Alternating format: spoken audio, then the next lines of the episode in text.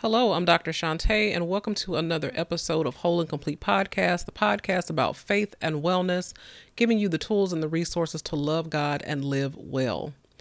So let me hit you with a disclaimer. This is going to be a deviation from our normal sequence of events. Normally we have a series, we have 2 episodes where I deliver some spiritual perspectives on a critical health issue, and then I bring in some other voices into that conversation.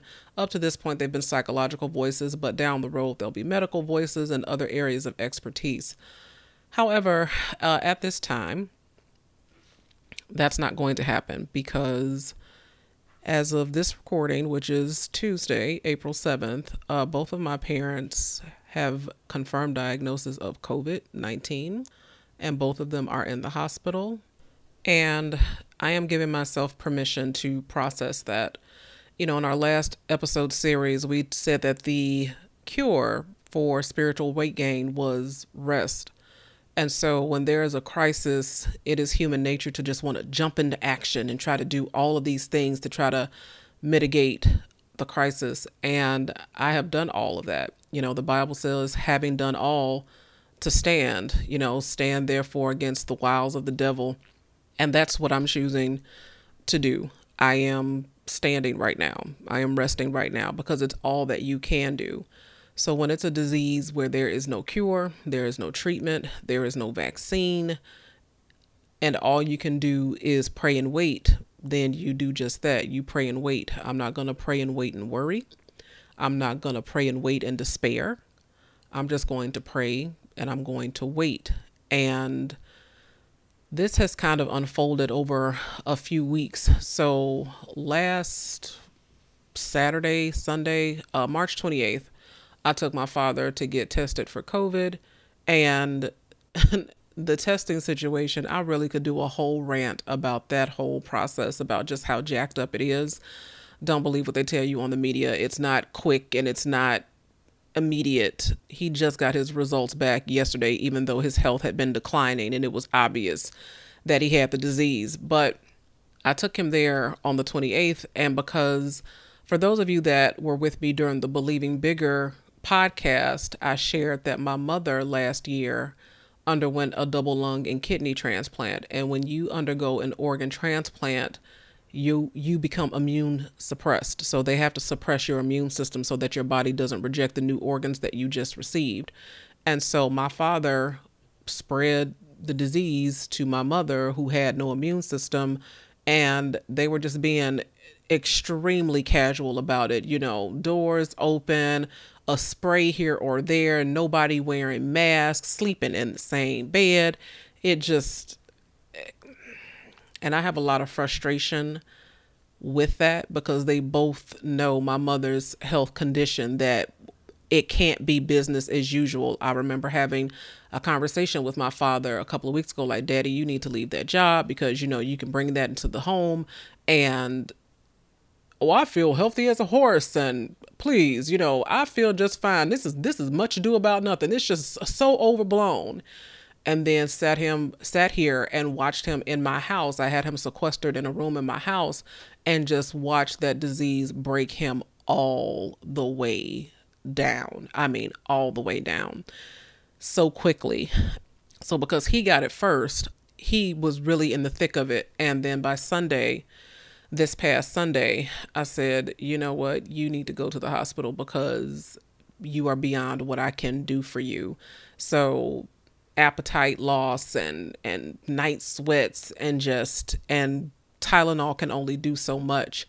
And the thing is, as a caregiver, so for any of you who are in this situation, as a caregiver, isolation is one of the hardest parts about any sort of illness. But the thing is, as a caregiver, you can't be in there. Even the doctors and the nurses, they will come in there with a full hazmat suit, you know, with full protective gear, will ask a couple of questions, say a couple of things, give you what you need, give you your meds, and get out. There's no lingering. There's no talking. There's no chit chat. There's no, hey, how many kids do you have? Tell me about your family, because the disease is just that contagious. And so even though in my home, I was able to keep it relatively contained, there's only so much that can be done. And so having to try to manage that and then get him to the hospital, where within an hour they were like, oh yeah, we're admitting him, because his oxygen levels had dropped so significantly. And he went to the hospital on Sunday. My mother had gone in. She got admitted on Thursday because both of their oxygen levels were just well below what would be considered standard or normal. And they're both going to be there for a while. My mother more so than my father, because of her lack of immune system and her transplant team watching her like a hawk at this point. And once upon a time, I would have just kind of put that on a shelf in a box of my mind and just kind of plowed ahead like it was business as usual, but it's not. It's not business as usual. And the approach that I've decided to take to this, so for those of you that are on my email newsletter, is radical gratitude. All I can do at this point is just be thankful for every day of health that I have, because as of today, I can be on this microphone and doing this, but who knows what it's going to be 6 days from now, 7 days from now. To be radically grateful for the outpouring of support that I've gotten from friends and family and community, of support from church community members regarding the health and well-being and welfare of my parents. Grateful that I have someplace to shelter in place. Grateful that I have a job that continues to pay my bills. Thankful that my students are still able to be served. Thankful that my daughter, who while I was here taking care of my father, she was at my mom's house taking care of my mother. And so she's a minor, she's 13 years old. And so every day that we are asymptomatic, I'm so grateful. And so as of now, it's been, oh my goodness, 3 days since we've gotten him out of the house. And so these next 11 days are going to be really critical. And I have a passion for this platform and these issues. But right now, I just do not have the bandwidth to carry on with business as usual. I am tired. I am mentally exhausted, and I'm prayerful, and yet and still in the midst of all of that, really, really grateful. It's all that I can be is grateful, and over the weekend, I was listening to a sermon from Charlie Dates, and he talked about how as we go into Resurrection Sunday, that resurrection is not possible without Jesus' death on the cross. And so that was definitely a time where it got worse before it got better, that his death was necessary for our salvation. And so I'm literally taking it every day as it comes, because for me, for my family, there may be a worse before it gets better. And so I'm just prayerful, and I encourage you all to be vigilant in taking this seriously, because at least in Chicago, 72% of the people that have died from this virus are African American. And I know for a while we kind of laughed and joked and were like, oh, it doesn't seem like Black people are getting it. Well, Black people are getting it. Black people are dying from it, and they're dying alone. And so it just doesn't get any more real. It just doesn't get any more serious than this. For those of you that have to continue to go out to work every day and put yourself in the line of fire at grocery stores or in healthcare facilities or in essential service situations, I am praying for you daily, for your health, that God just keeps a watch and a hedge of protection around you. And we need to support those people as best as we can, because it's what we can do. I think that situations like these we've seen can bring out the worst in people. We've seen the hoarders, and we've seen people do crazy things like cough on produce and that sort of thing. Things that are just so cruel and unconscionable. But at the same time, we've also seen things where people have looked out for their neighbors, where people have looked out for the elderly, where people have shared their resources, where people have given, even if it's just a little bit, a small token, just to say, I care and I'm thinking about you. that's what we need to be doing. Pay it forward, because in this world, you know, you reap what you sow. You really, really do. And one act of kindness, a seed of kindness that is sown today, can come to bear fruit at a time where you need it the absolute most. So that's what I'm going to encourage you guys to do. Yeah, that's all I got. I will remain vigilant and prayerful, and I hope that this time next week I am back in the groove, back in the swing of things. I don't expect either of my parents to be out of the hospital by this time next week. Maybe my dad, but definitely not my mom. And I'm just trusting God to be a healer and choosing to be radically grateful, which is not unheard of. There are some wonderful stories, especially in the book of Acts, where Paul, the apostle, was jailed and abused and arrested. And the Bible says he sang songs. He praised God even while he was shackled to other prisoners and other soldiers. He chose to use that moment to praise God. And the Bible says at midnight, his chains were loosed.